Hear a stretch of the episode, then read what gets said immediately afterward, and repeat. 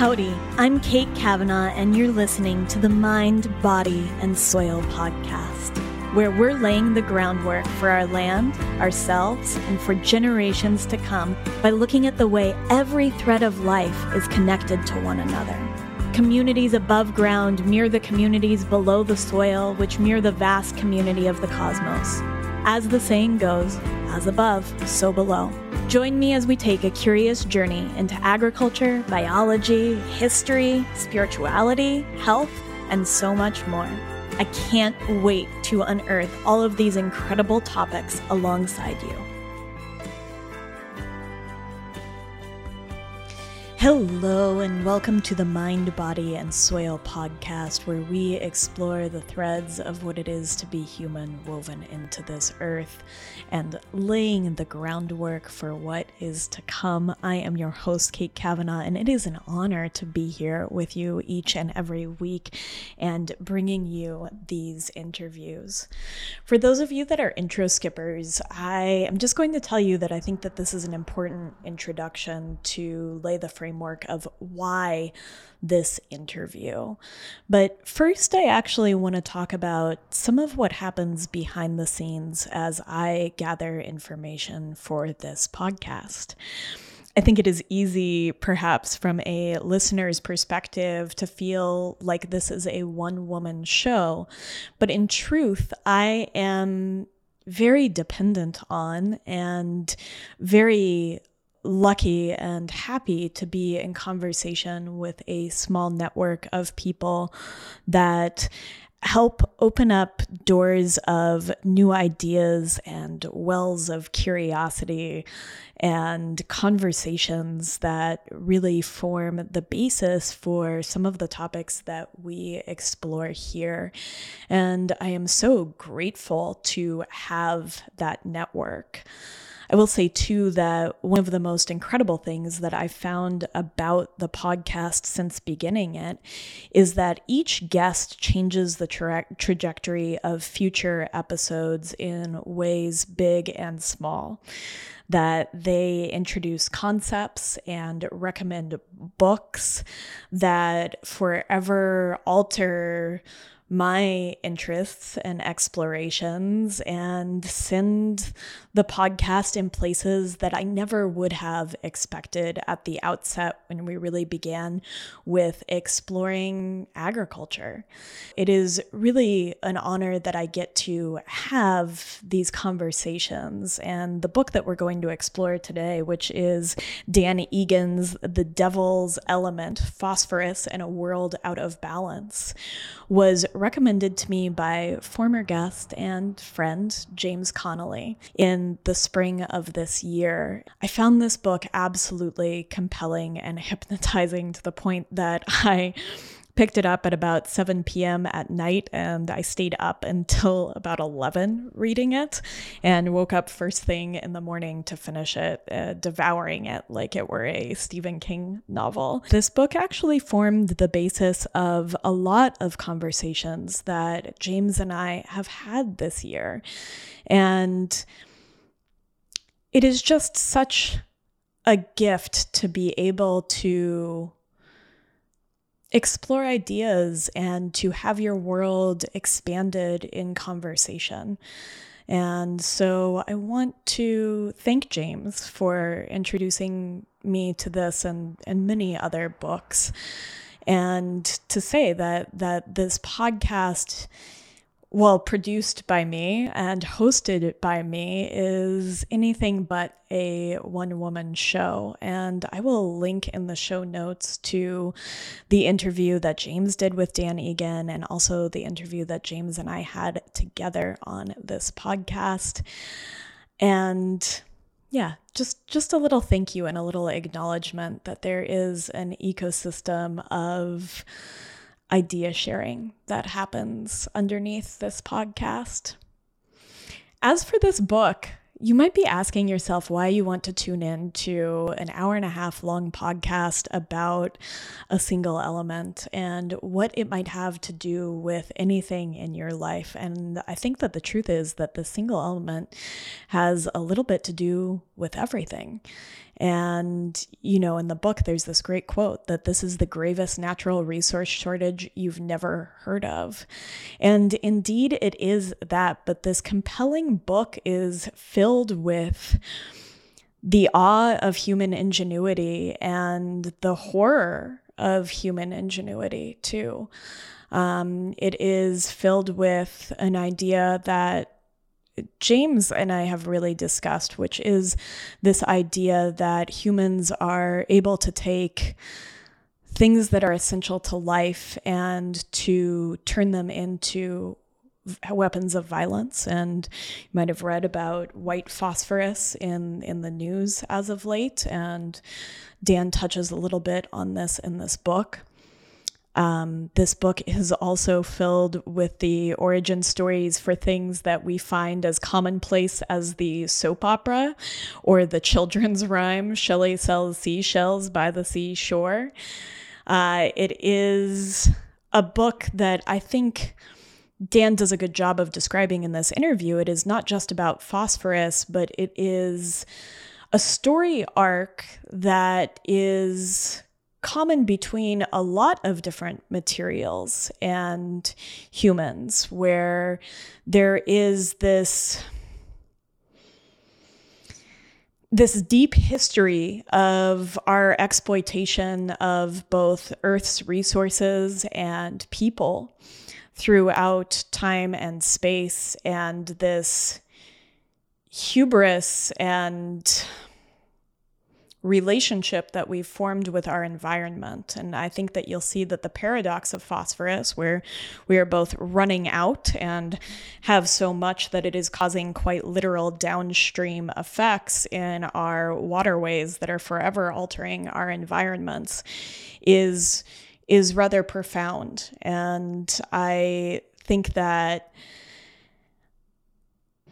You'll also find, I think, in some ways, the origins of the idea of importing fertility, which is something that I think we now find throughout our world in a variety of different places and in terms of a variety of different elements, but also the way that we outsource the farming of certain things and import fertility for others, and this global network of food and agriculture and materials that we have built over the last over the last 300 years or so. I just think that this book is incredibly compelling and that it also forms the basis for some other conversations that I hope that we are able to have in coming episodes. And I honestly can't wait for you to listen to Dan and to read the book. And please, if you do pick up the book, drop me a little DM on Instagram or shoot me an email and let me know how it impacted you because it just was probably one of my favorite books that I have read all year. And I've read a I've read a solid amount of books this year. So I want to dive into our interview without further ado and let you hear for yourself just how crucial this story of phosphorus really is and to bring you into this ecosystem of sharing ideas and opening up wells of curiosity. So, without further ado, here is Dan Egan with his book, The Devil's Element Phosphorus and a World Out of Balance. Okay, I know I know I said this via email, but I do want to reiterate I I don't think there was a bigger page turner of my year than your book. I started it in the evening in spring. It was probably April at seven o'clock, and I stayed up until 10 30 or 11 reading it, which is very late for me, and woke up at, at 5 a.m. to finish it and was just captivated. Well, thank you. Yeah, it was it was a challenge because it is about phosphorus. Yes, eh, but you make, and I think that's what's so beautiful about it. You take this element and you turn it into a story that is incredibly compelling. And to that effect, I actually wondered if we might start and sort of lay the groundwork for everyone on why phosphorus, because I think it might feel a little out of left field And I wondered in that if you might touch on, you know, might touch on NPK fertilizers, phosphorus, and also, and, and perhaps this is a good place to really begin, the idea of, and I, I pulled this quote from the book in the last 200 years, humans cracked the circle of life held together by phosphorus and replaced it with a line running straight from mines to farms to waters that are, as a consequence, increasingly fouled by toxic algae. And so I thought you might just like give us a little bit of an overview of phosphorus, NPK, and just how essential this element is to life. Sure. Yeah. I mean, I first encountered the element in a journalistic way probably 10 years ago when I was working for the Milwaukee Journal Sentinel and doing stories on toxic algae across the Great Lakes and in the inland lakes across the Midwest as well. And um, not long after that, I uh, started working on a, a, book about the Great Lakes, and I spent a, a lot of time on that theory. And they were suffering and still are immensely from an overdose of, of phosphorus. And so um, while I was working on that book, I thought this is way more interesting than a book about the Great Lakes, and I just kind of filed it in the back of my mind to come back to, and uh, that's what I did. But yeah, phosphorus is just you know it's it's essential to life on Earth. It's in every living cell on the planet and maybe beyond. Mm-hmm. Um, there's no substitute for it but it's also a finite resource. So yeah, Earth managed just fine without humans with the phosphorus balance in which things like grass and trees and anything would grow, live, grow, die, and return to the soil and return to the soil all those uh, fertilizer.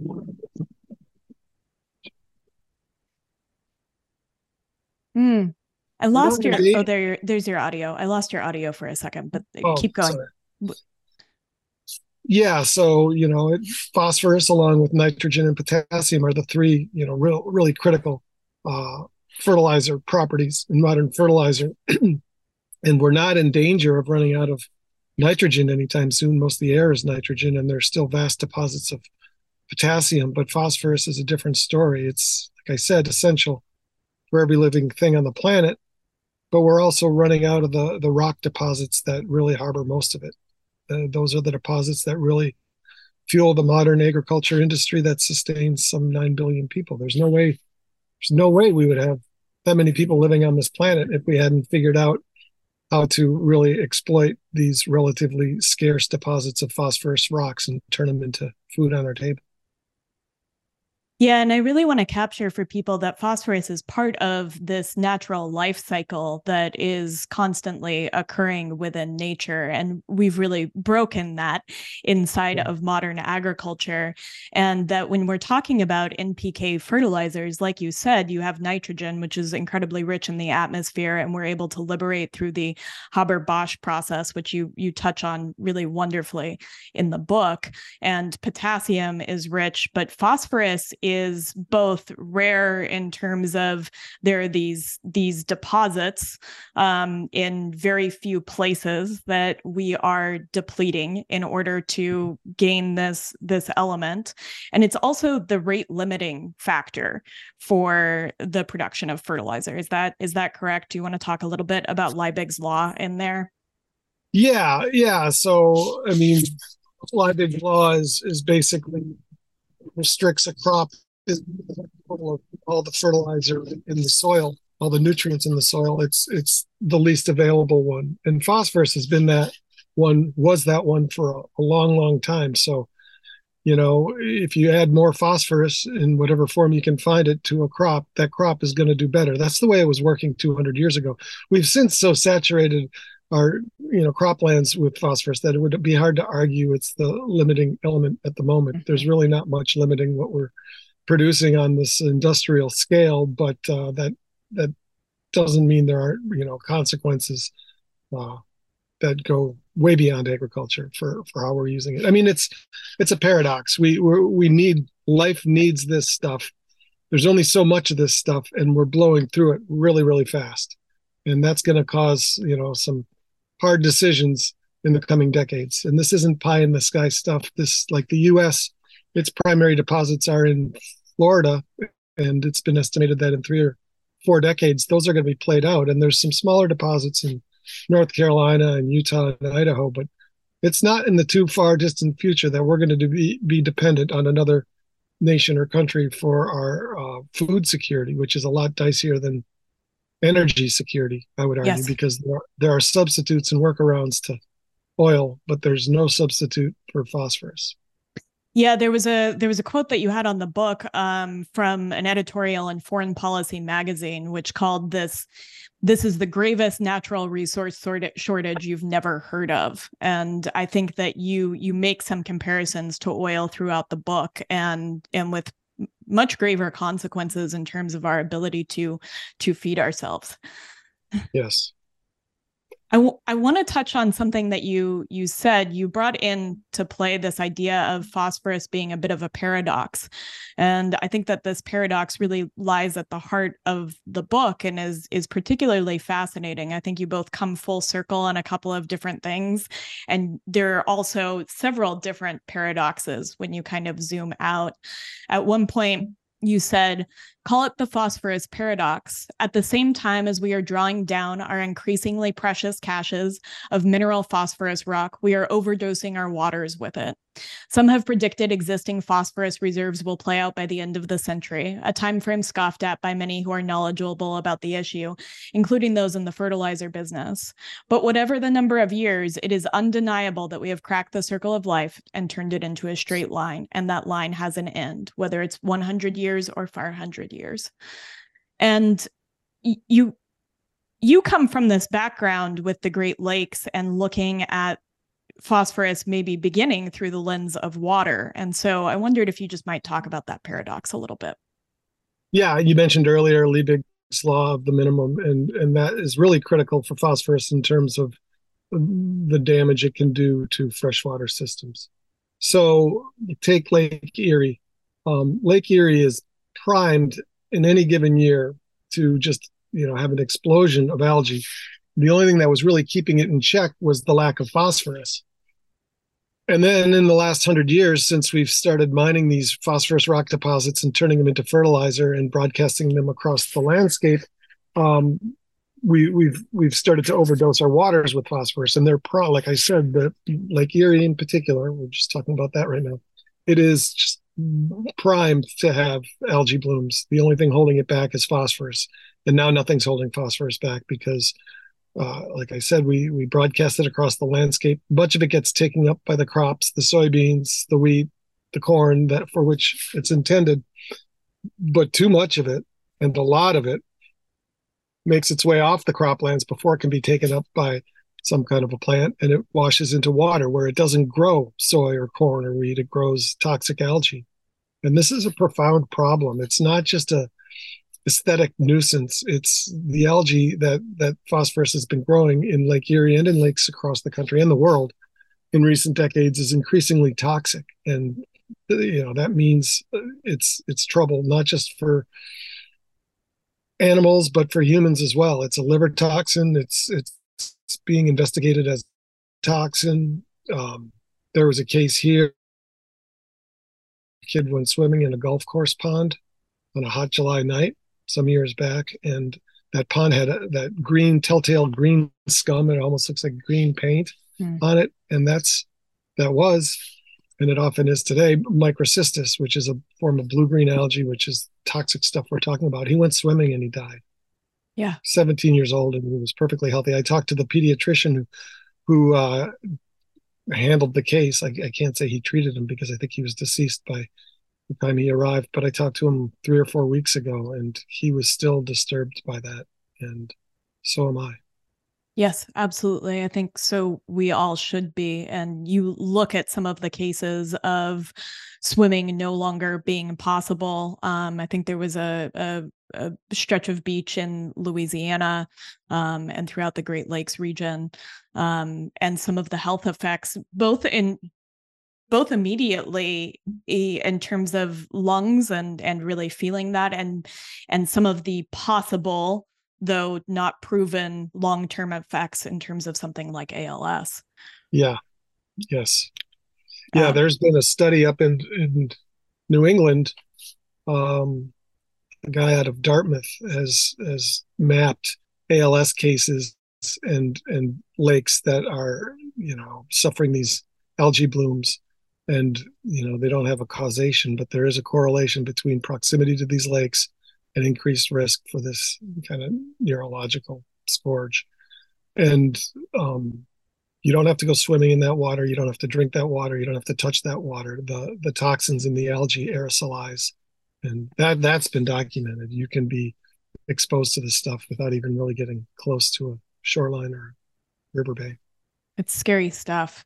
Um you touched on something i want to i want to kind of come back around to which is these toxic algae blooms are the cause of all of this phosphorus runoff mostly from farming applications. The product of the product not the cause yeah. Of, yeah, right yes. Yeah. the product. Yes. And and you talk about in the book you know we waste about 80% of the phosphate um, that we use specifically for food production whether that's in over application in soils that are already saturated or if you look at the the 50% of food waste that we incur at least here in the United States we're losing a lot of of this at every stage and that's part of that paradox here we don't have enough in these deposits to apply as fertilizer, but we have this absolute deluge of it coming off into our waterways from the the food system.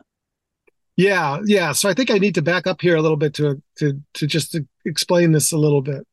So Great. so in the early early early days of Earth, the the initial source of phosphorus in the living world were igneous rocks that just slowly leached the stuff and it would be picked up by a plant, whether that plant was on land or it was in the ocean or on the lake.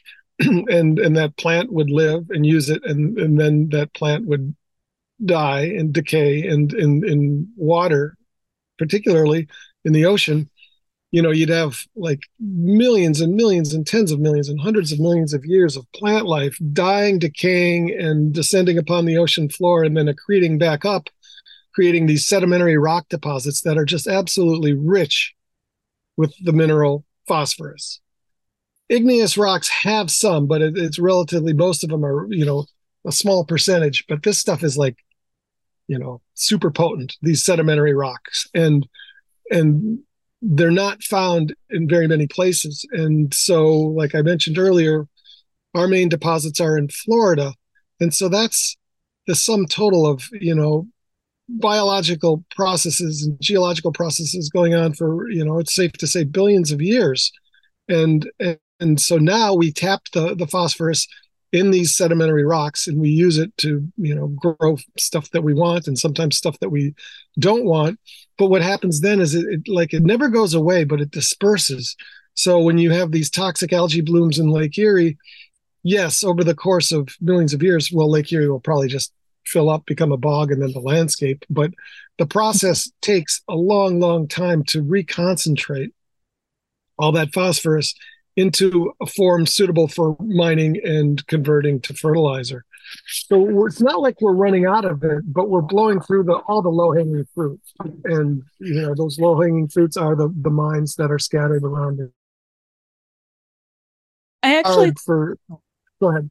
No, no, go ahead. I'm sorry. We are we're on a bit of a delay it, it, it's just really hard for humans to grasp this. I mean, it, it's hard for us to look out over, you know, a year, let alone a decade, not to mention centuries and eons. So we're really, we're not doing grandchildren anything by using the phosphorus that we have as kind of a limitless crops if you're worried about not having you know, a, a, bumper season, and if it washes away, don't worry about it. Well, you got to worry about that for two reasons. One, it's going to poison the water with toxic algae, and two, generations beyond us are going to need that stuff. So we we've got to like get back to. We're never going to get back to this perfect circle of life where I like to describe it in in real simple terms. When you think of a a cow on an acre, which is basically what a cow needs to, to survive. It eats the grass, it poops, that poop grows grass, it eats the grass, it poops, and on and on and on and on.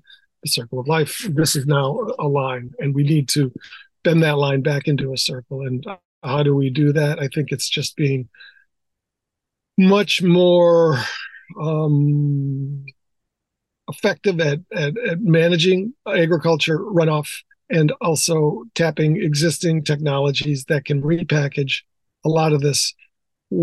Well, I mean, we'll go right to manure. Manure is rich with phosphorus, and, and that too gets spread on the landscape and washed into waterways, and it then grows toxic algae.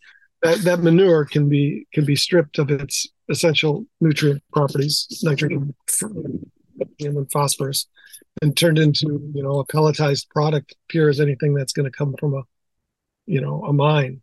And we're not there yet, but we need to get there because A, you know, we're going to need to keep growing food, and B, we're going to need to keep drinking water.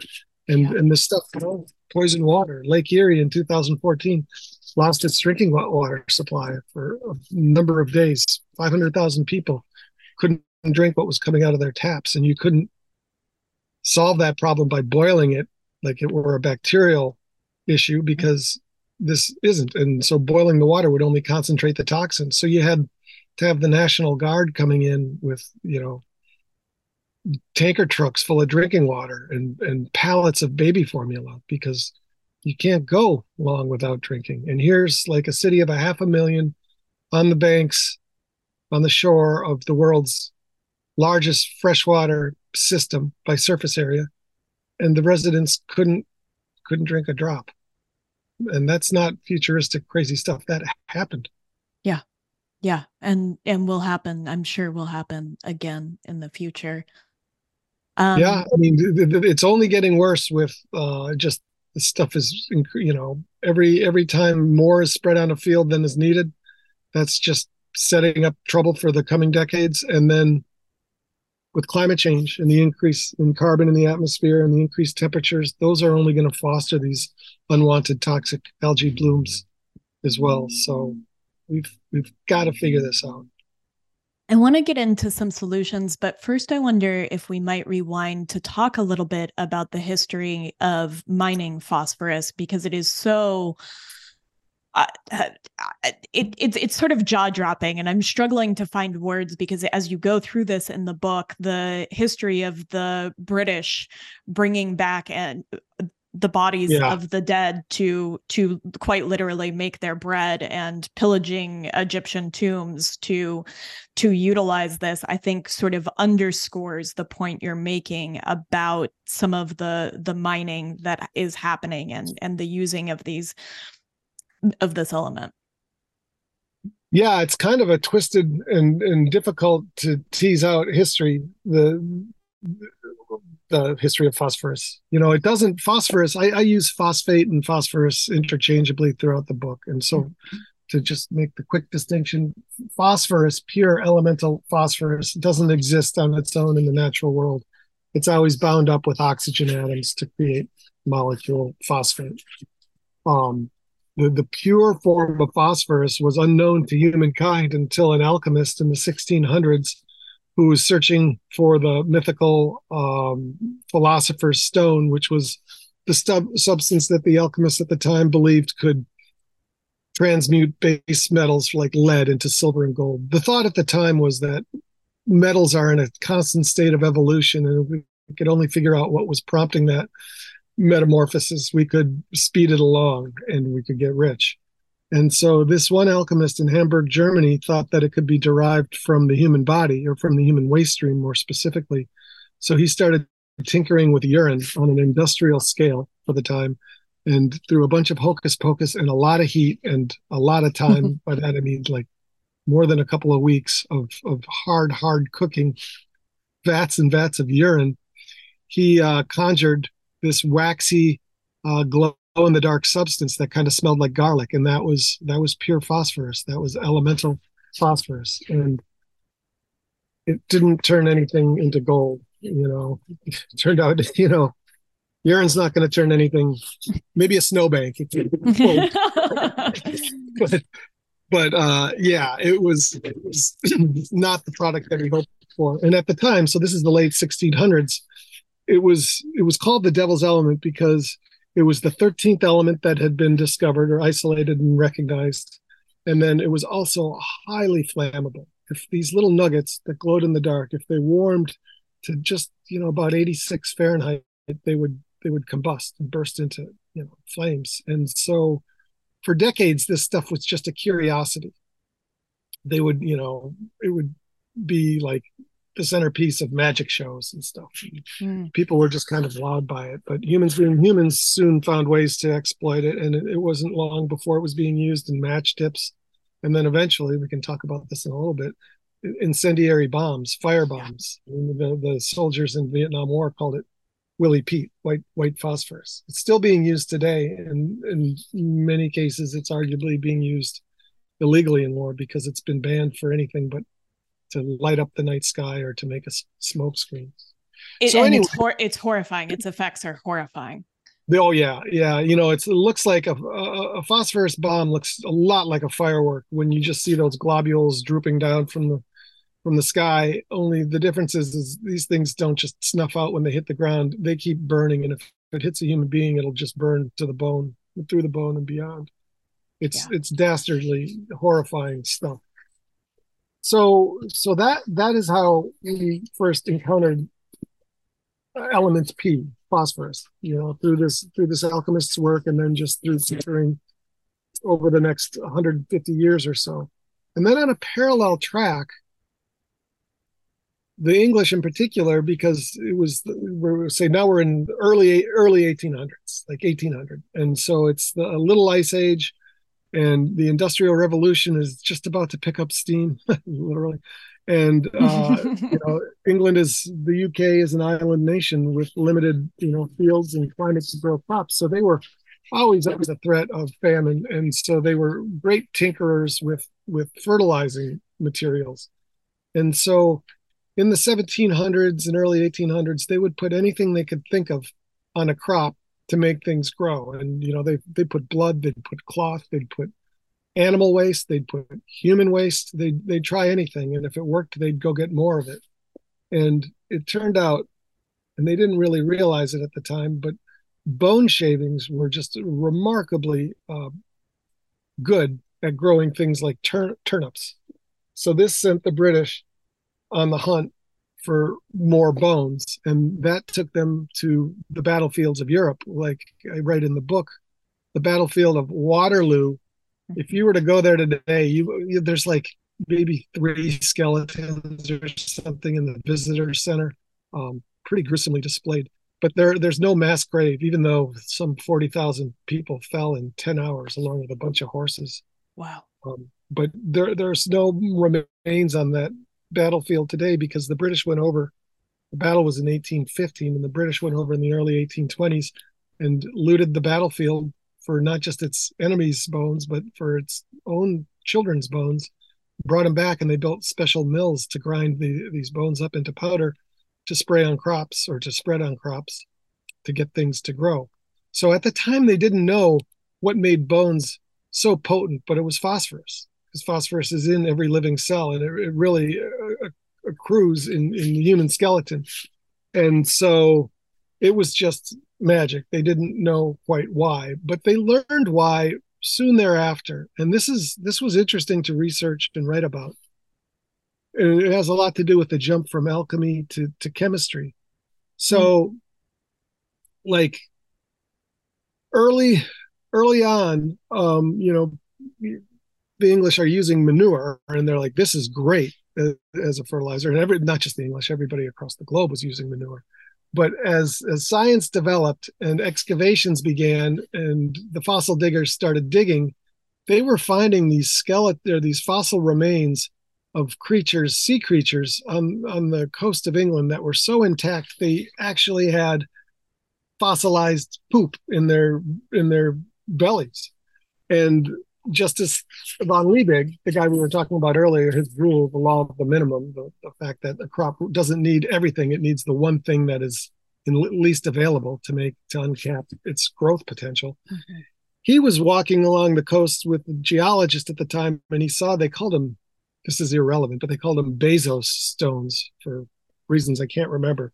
But they were fossilized nuggets of dung, and he thought, "Wow, if if you know actual warm freshly Fresh. produced bone is is so productive. Maybe maybe this stuff would be too.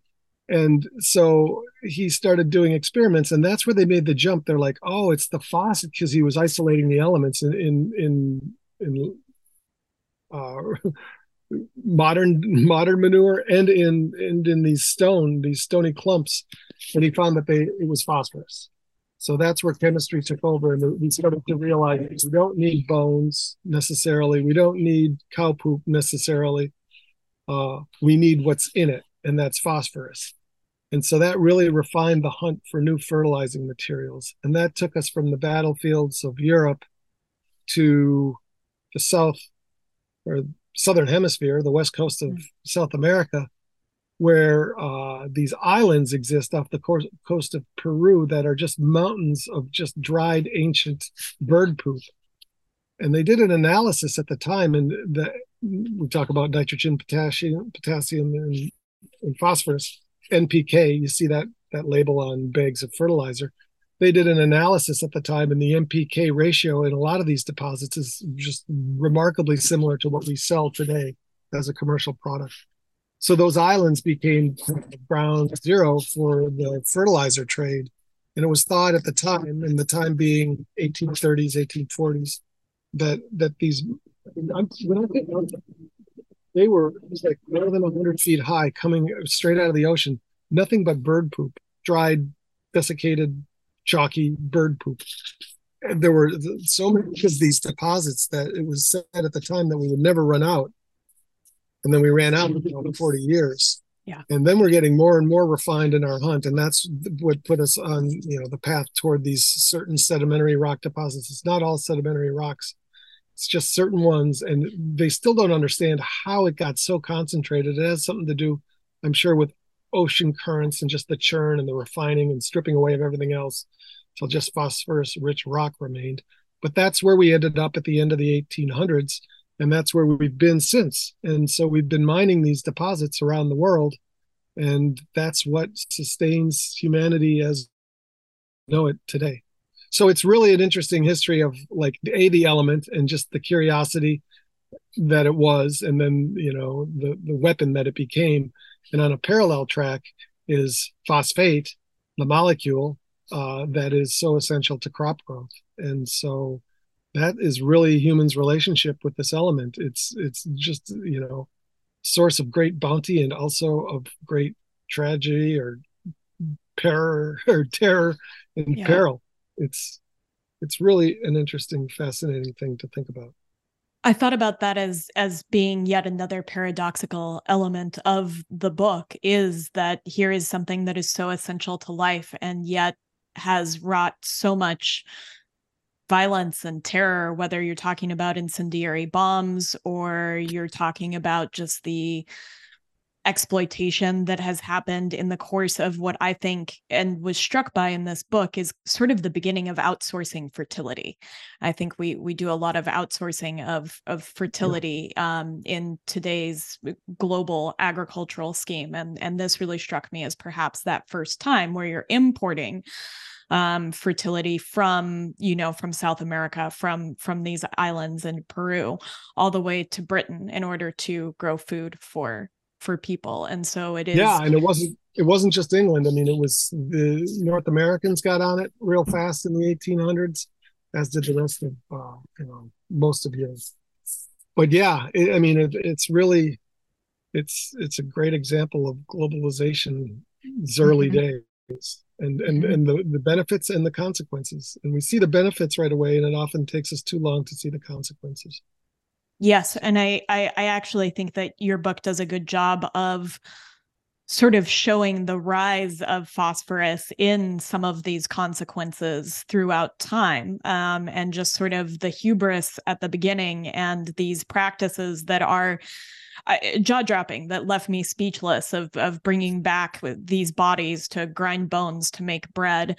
Um, and also i mean just the uh, how it evolves into this environmental toxin, even covering uh, things I never expected, like the origin of the term soap opera. Yeah. Um, uh, or the the origins of the Shelley sells seashells by the seashore, um, yep, and, yep. and which made it, I think, made it all the more compelling. But I think also made it a a cautionary tale uh, because I think that as humans, we are prone to taking elements of life and turning them into either literal weapons or or deep exploitation of Earth's resources and and the humans that mine them. Yeah, I mean the human story really is wrapped around this phosphorus element. I, when I was doing the research for this, I just kept thinking, why haven't I heard about this or seen these dots connected and it's just they're not intuitively there for people to see but once you kind of pull back and, and look at it it's like ah oh i think i understand how we are really when you talk about sustainability we are really on an unsustainable path with this stuff mm-hmm. i mean it's it's like i said been just a boon for humanity on on one level and it's it's just you know a, a really problematic thing on another deeper level. And there's room i mean i'm nobody would ever say that we can't go forward without mined phosphorus but we've got to realize that that mine that mine is going to have a closing date just like the islands did the, the, the guano islands off of peru or the battlefields of europe. Um, we've got to just start thinking about how to restitch this circle of life yeah so how do we begin to rethink stitching the circle back together? What would it mean to solder the circle? Well, you were you were talking earlier about uh, laundry detergent and your soap opera. Soap opera. So, so just stepping down another path real quickly here. Please. So we, we first realized the potential danger of overloading the environment with phosphorus in the 40s 1940s and 1950s. And at the time, it wasn't because of uh, commercial fertilizer, laundry detergent of all things. So prior to World War II, there really wasn't a thing called laundry detergent. There, and you know, there were wash basins, and there were people, typically women, who would have to spend their, you know, at least a day a week just washing and scrubbing clothes. And then after World War II, when we could turn our industrial might toward products of convenience rather than you know bombers and tanks and mm. bombs and submarines um, we could build washing machines or refrigerators and cars. And the problem with the washing machines was that traditional soap really wasn't very effective in in these newfangled machines. So the chemists of the time of the era set to work on deriving a synthetic soap and that's what detergent is. And it's you know i write in the book that you know soap is is really a pretty primitive compared to what goes into a modern box of detergent. And I won't go into all the chemistry of it, but suffice it to say that it was historically lots of phosphorus and lots of phosphates that it just had a, did a great job of uh, getting your brights brighter and your whites whiter and everybody at the time in the 1950s and early 60s thought that this was just you know an unmitigated miracle the consequences of it started showing up in Lake Erie at first. And Lake Erie figures prominently in this whole story because it's the warmest and shallowest of the Great Lakes, which makes it the most productive. It's this it's the smallest Great Lake, but it has more fish than all the other lakes mm. combined. And that's just because there was traditionally, historically, naturally, uh, lots of fertilizers in in the in the water and in the surrounding croplands, and the water would get warm and it was shallow, so it just became a very productive lake in terms of producing plankton, which sustained fish, hmm. which made humans happy. But in the 1960s, it started, you know, producing these huge algae blooms that were so big and vast that they would, you know, basically squeeze out any other form of life. Uh, what would happen was, you know, they they would grow, they would die, and the, they decay and that decay would burn up all the oxygen in the water, so almost nothing could survive. So this is in the 1950s and 60s, and people are saying, "What are we putting in the water that's causing this?" And the detergent industry didn't really want to acknowledge its role, potential role in it. So they said, it's not us. It's some other chemical excrements coming from the industries lining the shores of Lake Erie. And Canadians weren't buying it. And, you know, half of Lake Erie belongs to them. So they decided to get to the bottom of the problem by going up into far northwestern Ontario and setting aside these lakes and literally dosing them with the potential pollutants that were causing this this algae bloom. And in one famous experiment. They took a lake that was shaped like a peanut and they they put a like a giant plastic curtain across it from mm-hmm. the surface to the bottom. So they basically cut the lake in half. One side got dosed with phosphorus and the other didn't. And two weeks later, the side that got phosphorus was green as a golf course. And they went up in a helicopter. They took a picture of it. And that really did a lot to bring us the Clean Water Act of 1972. And the Clean Water Act of 72 made it very difficult for people to just wantonly dump into the water as they had for decades or centuries, centuries literally. Yeah. Um, they, you had to basically receive a permit to put a pollutant, even any kind of pollutant, in any water body. And that did miracles. It, you know, the, the, all of a sudden the phosphates were largely pulled from detergents and, and other it wasn't just a story of phosphor it was phosphorus it was all manner of pollutants were were largely controlled through the clean water act but the clean water act didn't address all forms of pollution it focused on what they say and it's i hate this as a writer when you have to write non-point source pollution but they're basically that's what the clean water act went after mm. and in simpler terms that's going after the industries with smokestacks and pipes mm-hmm. because the argument was we can we can plug those pipes or smokestacks, or we can at least scrub what's coming out of them. And you know, we know we, it's concentrated. We know where it is. We know what it is. We know what can remove it. We can fix our waters, and they did to an extent, but they they left alone non-point source pollution, which is basically agriculture. Yeah. The idea at the time was that the agriculture pollution was so diffuse and and relatively minor compared to the industrial stuff, the stuff coming out of tubes, that will just give them a pass. What year is 50, this? 50 years ago. So it's okay. 51 years ago, 72. And farming is agriculture has changed dramatically since that time. Dramatically. So this is prior to Earl Butz's get big or get out. Yeah, yeah. But it, that's how we got that's how we got there. Um, we just started getting bigger and bigger and bigger. And so now you know, back in the 1970s, 50 head of 100 head of cattle was a really big operation. And now in my state of Wisconsin, we have operations that are eight or 10,000 head of cattle and they make a lot of milk, but they also make a lot of manure. Yeah. And when you go to the lagoons and the tanks and you see the volume of this stuff, it's hard to argue that that is a non-point source pollution. That is the definition of a point source pollution, but mm-hmm. regulatorily, politically, legally, we haven't caught up to that idea. So agriculture is left largely unregulated in terms of you know the impact it has on waters and that's where we need to start thinking about how to go forward with this. And i don't want to disparage the farming industry. I mean it's the, most of those people are not getting rich. They're working their butts off and doing yeah. something about as noble as you can that's producing food. But it's not working it's not working for them and it's not working for yes. us increasingly because you know it, they shouldn't be mutual exclusive mutually exclusive enterprises growing food and drinking water but they're on a collision course right now oh. and manure is a big piece of the problem because we spread it on croplands not necessarily because they need the fertilizer but because we need to get rid of it because it is like milk it's produced every day yes and so the rule of thumb at the moment is if a farmer has to move his his manure more than 10 miles he's losing a lot of money so it yeah. ends up it ends up staying in, in the watersheds in which it's created and that creates big problems for the water at the bottom of that slope of, of that of that system. And so what do we do about it? Well one of the first principles of pollution control is concentrating it getting your hands on it. That's why we went after the point source polluters initially. Uh, now the farmers have unwittingly, you know, taken that first step.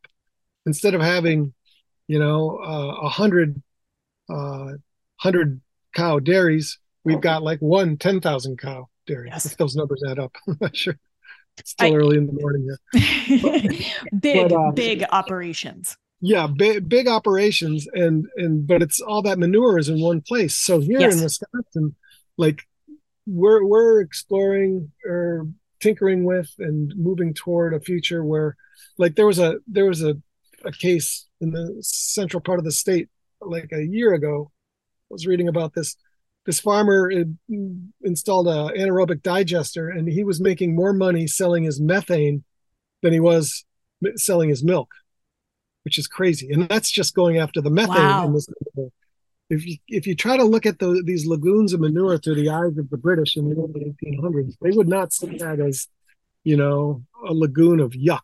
they would think of it as yum because of, you know, the fertilizing properties of it. So we're already stripping out the methane. We have the the technology to do that, and it's it's not. We have the technology too to to strip out the phosphorus. You could pelletize it, which would make it much easier to transport, and then you can move it out of the watershed, and you can take it to the far-flung places, you know, in the uh, across the globe where where it's desperately needed. But we're not there, and it's because you know regulatorily we're not mandating it, and farmers aren't going to just you know do this they'll run themselves out of business you know the- oh, because Yeah, they're on 2.4% margins as is. yeah yeah i mean they they can't afford to do this so you could make the argument that they can't afford we can't afford not to create a better system and that's going to have to happen Yes.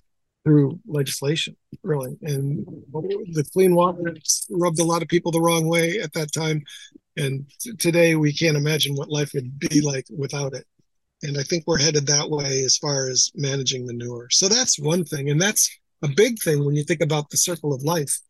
You know mm-hmm. it's it's not one cow one acre but but it is. There's something coming out the back as, as efficiently and sustainably as possible. Another thing to look at is what we're growing and why. And that's where ethanol comes into the picture you know 40% of the corn we're growing in the US today ends up in our gas tanks. And nobody's really happy with this. The, you know the ethanol is exceptionally corrosive on engines. It's environmentally been shown to not be a winner at all because Yeah. it takes land to grow it mm-hmm. takes energy and it takes a lot of fertilizer. And, and we don't need to be exploiting all those resources for a fuel that really isn't doing the good that we hoped it would. So ethanol should be looked at again as you know do we really want the federal government mandating that 10% of the fuel in our cars? Is to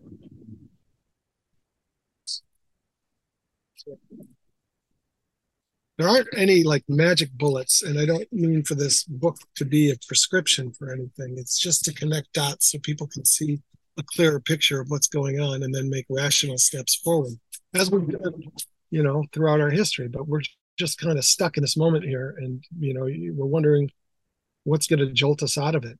And Yes. you know i talked about the clean water act. It was it wasn't just the lakes turning green it was the rivers burning. You know the cuyahoga river flowing into lake erie that wasn't a case of phosphorus. That was just indus- industries dumping whatever they wanted onto the river to the point where it was no longer water it was you know flammable material. And and so that was in 1969 and you know it wasn't a coincidence that two years three years later we had the clean water act. It was an event that just caused people to think what are we doing?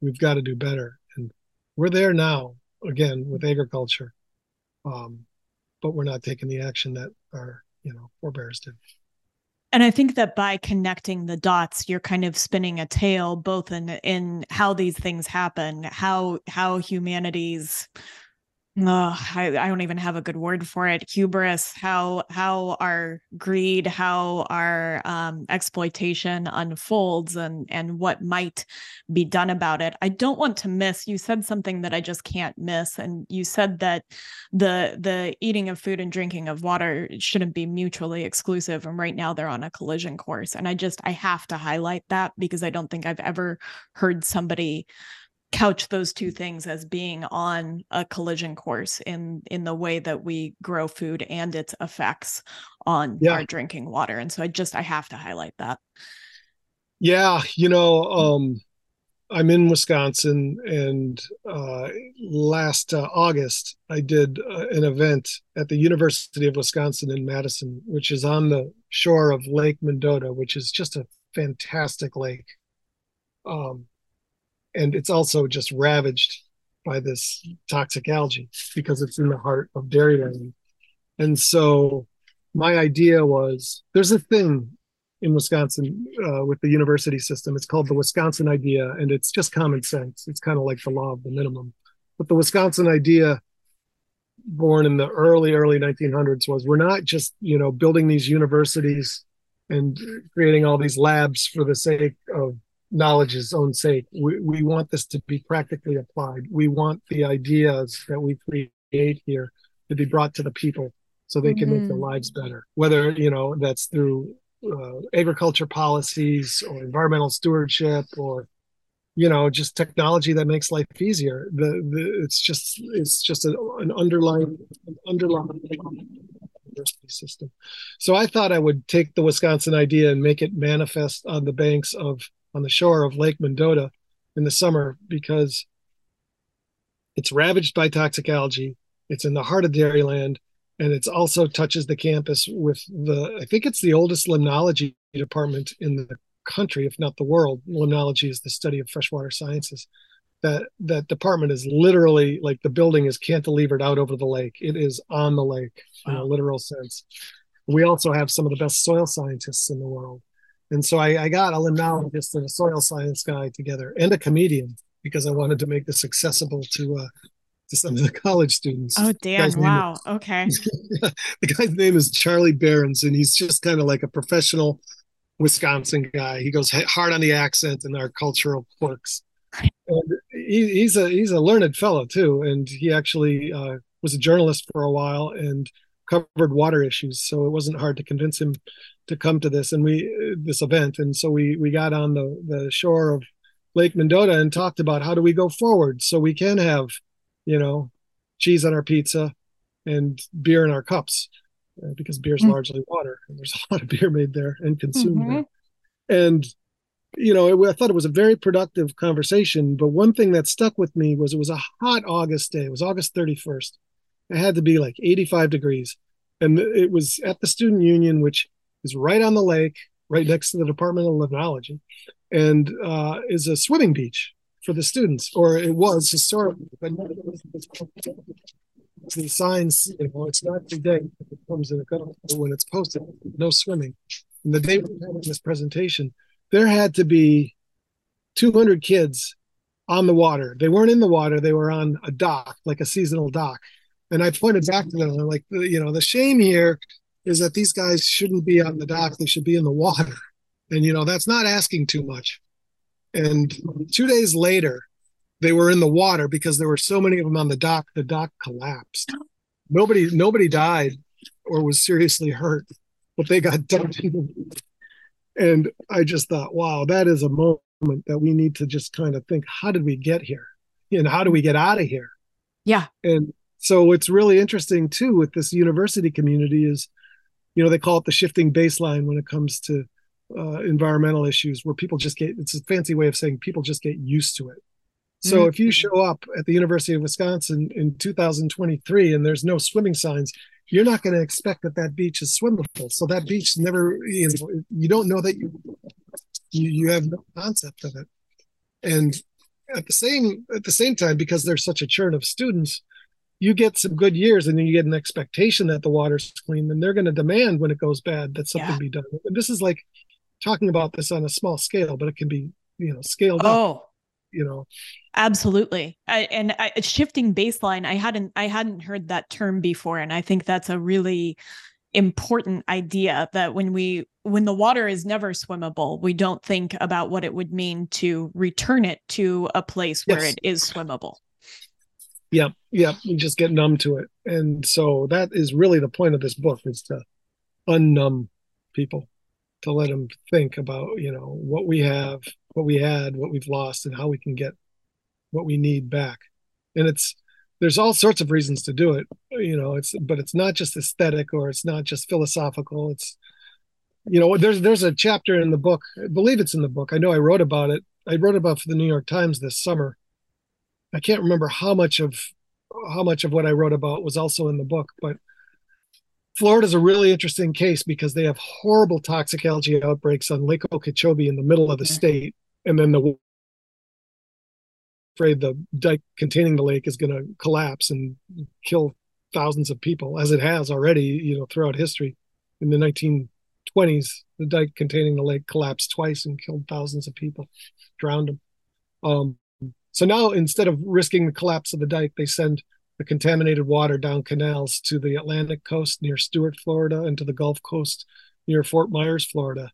And I went there. I went there for the Milwaukee Journal Sentinel. I went there for, I think, my Great Lakes book. I wrote a book called Death and Life of the Great Lakes uh, in 2017, and I went there for this this most recent book, and then also for the Times. So I've been down there a lot. what really fascinates me is the people who really care what's going on in the center of the state aren't your traditional environmentalists. They're just landowners and parents who are worried about property values and their kids' health. Yeah. And so it, it's it's really you know where where we're all headed. It, this isn't like I said an aesthetic or a philosophical issue. It's Mm-mm. a sustainability issue. It's a human health issue.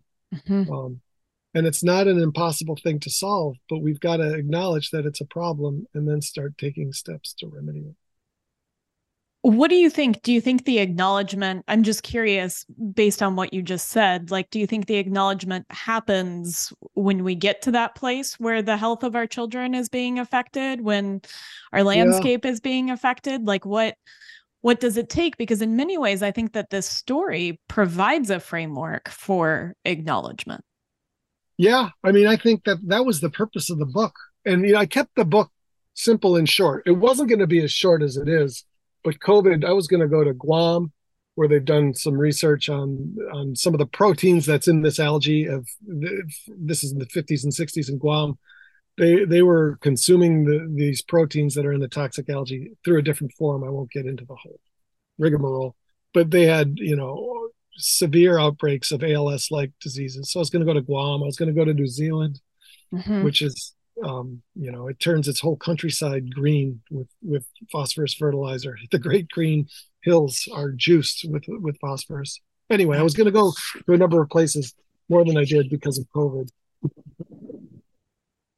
Um, me you don't want to write 500 pages about it. No because nobody wants to read 500 pages about it. So it's like 240 pages. And i tried to make it as accessible as possible because i'm not a i don't have a science background.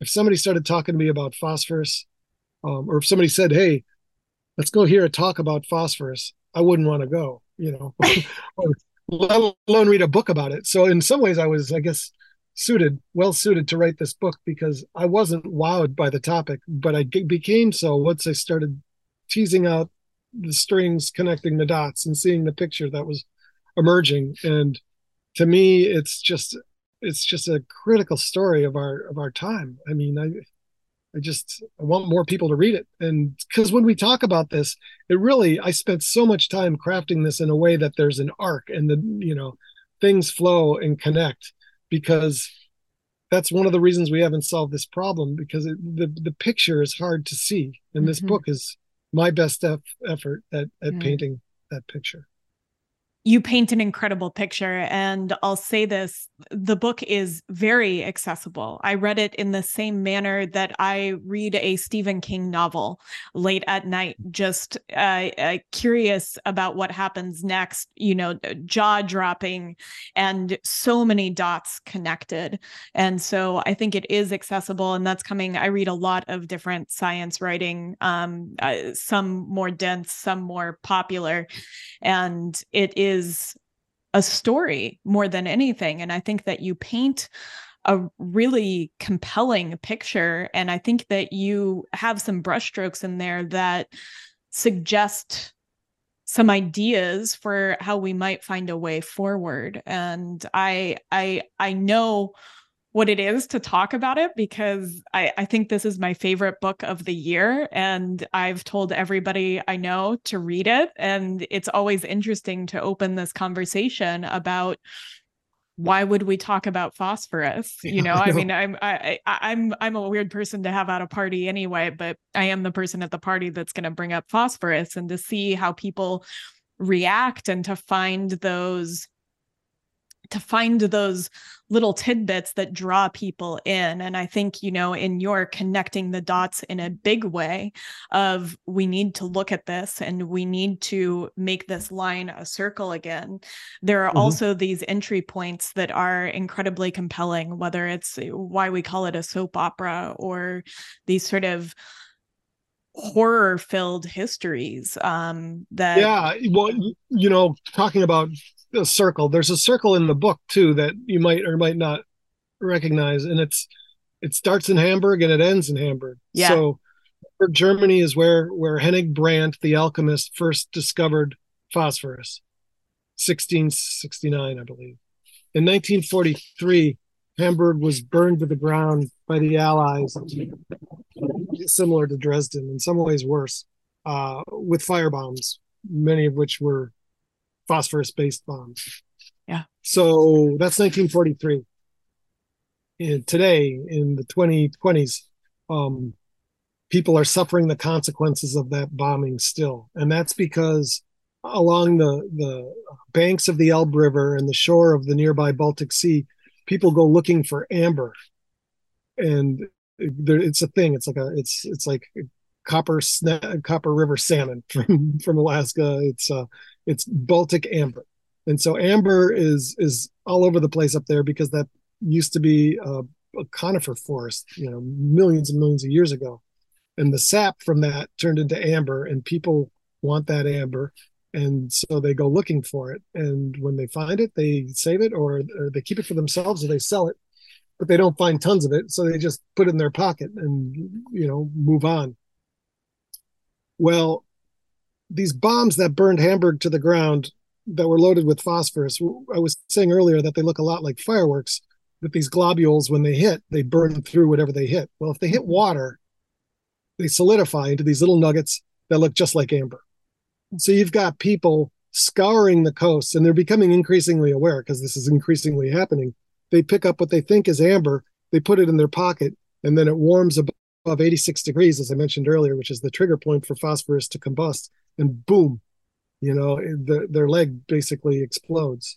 And so I talked to a guy who this happened to. I went over there and um, he suffered burns on 40% of his body. He was walking along the Baltic coast. He didn't think it was a piece of amber. He thought it was a fossilized oyster shell or something. Curious enough to bring home to his wife, and then he put it in his pocket. And he, next thing you know his his bottom half is on fire. He actually when it first started he stuck his hand in his pocket and he's thinking look I, I don't smoke. I don't have a lighter. Why did my leg just go on fire? And he puts his hand in his pocket and he pulls it out and his five fingers are all on, on fire with like this goo. It was like he said each was like a birthday candle. And so he instinctively ran into the baltic sea to put himself out. And then when he came back out he would flare back up into flames again so and this is this is December or January in northern Germany in water, and you know he's they were going to bring in a helicopter, but they they thought he might bring down the helicopter, so they had to wait oh, wow. for an ambulance to arrive, and they packed him in wet towels, took him to a hospital, and uh, you know I talked to him several years after it happened, and he was he, he had survived and uh, you know was leading a, a nice enough life, but was just horrified by that so that's hamburger hamburg's uh, you know second brush with phosphorus. And then i end the book in hamburg because germany is getting out ahead of even the rest of the e- eu in demanding that phosphorus discharges from wastewater treatment plants be brought back down to as close to zero as is scientifically technologically possible. And they're doing this for the two reasons we were talking about. One they want to protect their waterways. Two they want to preserve phosphorus deposit. They don't have any of their own phosphorus deposits, but they want to become more self-sufficient with with phosphorus fertilizer, which will prolong, you know, the phosphorus deposits on mm-hmm. Earth for everybody. And so they've built this state-of-the-art wastewater treatment plant that produces phosphorus at a grade that you know is as pure as anything coming out of a mine and they're confident that this is a technology that's going to spread excuse me, cut that. Um, so yeah, they're confident that this is a technology that's going to spread throughout Europe and and North America. So yeah, you know, there is the, the, the story of the element really just kind of circles around Hamburg over the last 400 years, mm-hmm. which is really coincidental, but made it kind of fun for writing purposes. It did. It really, it really made it. It made it a circle in so many ways. You see this echo of of the circle of life and the sort of of circular story arc, as well as these sort of paradoxes that are are nested within it. Mm-hmm. And I think that that it, it really made the story come to life. Um, I I know you're in your car and that you're probably getting a little bit chilly. Um, yeah. So we can we can work to wrap this up. I'm I'm I'm really grateful. I do have a do have a question. I, I wondered if you had seen about the deposit discovered in Norway and, and yeah yeah that's a good question. So I, I didn't read a lot about it, but from what I understand, you know, there's in in mining terminology there's deposits and there's reserves and deposits are mm. we hmm. know it's in there we don't know to what extent mm. or what it'll cost to get it you know to to market. Um and then there's reserves and those have been defined and are deemed to be economically harvestable. And so i don't think they've defined this norwegian deposit as as a, a reserve. I also think it's igneous rock so i i don't know how heavily concentrated this stuff is.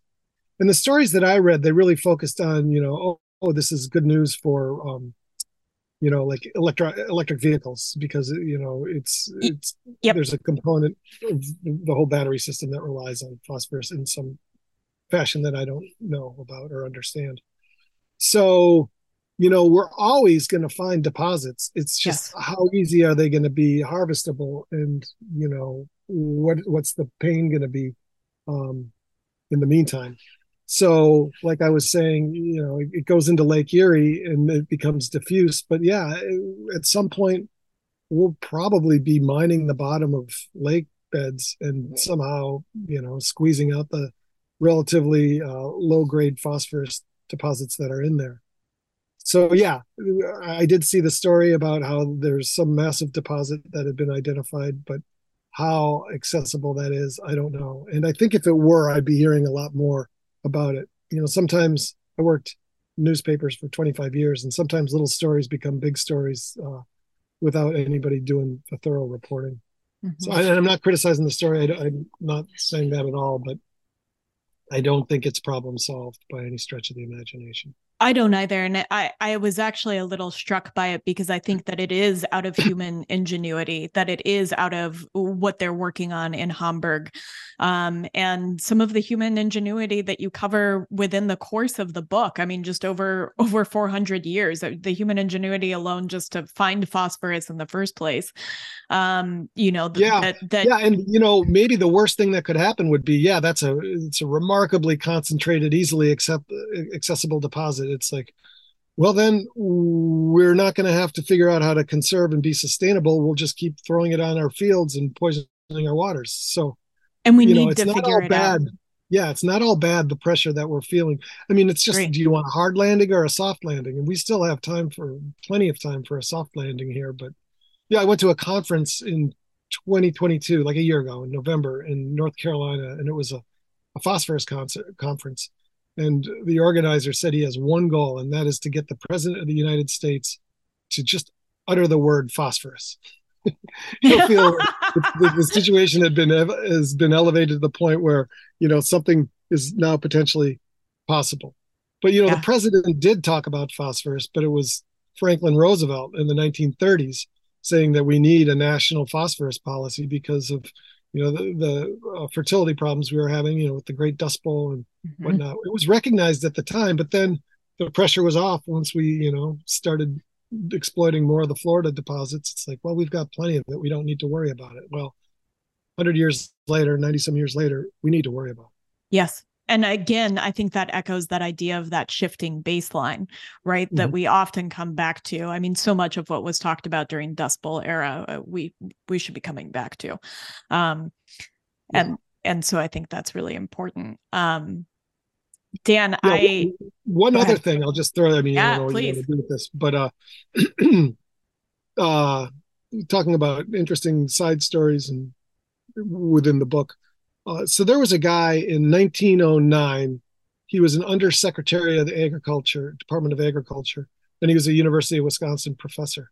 And he went over to Korea and Japan and China to write a book. And the book was titled Farmers of 40 Centuries. And what he tried to answer in that book was the question how do these guys keep fields productive for 4,000 years and beyond? When here we are, six, seven decades into f- farming on the Great Plains, and we're running into horrible fertility issues. And so he found out, and what he saw was just, you know, a, a culture of remarkable thrift. And you know, mm. it was it was how they they processed waste, human waste included, and recognized it as a fertilizer source. If it's properly treated, it is a marvelous source of fertilizer. It's gross in our minds, but you know, Grocer is starving to death. And so mm-hmm. there's this one case or scene in the book. I think it was in Korea, or no, it was in Japan.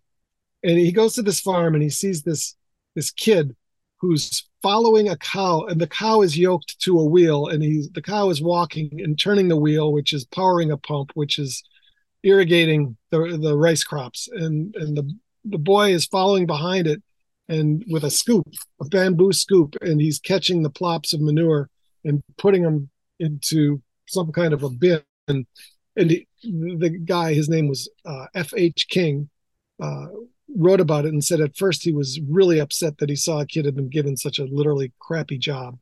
Mm-hmm. And then he thought about it for a second. And this is the one quote in the book where you may, if you want to cut in here, I think it's on page 172. It's like the one quote I know in the book do you have the book there or no? Or can you search it? I I can. I have a digital copy. So um if the phrase it, it could be no other way might might get you there. Or no other way. Hmm. Could it be I see no other way? No. yeah. Um, how about bamboo?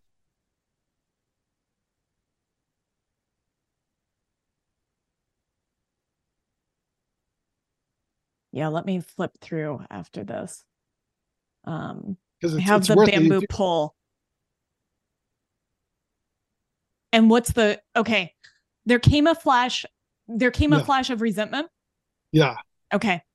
There mm. came a flash of resentment that such a task was set for the lad, for we were only beginning to realize what lengths the practice of economy may go.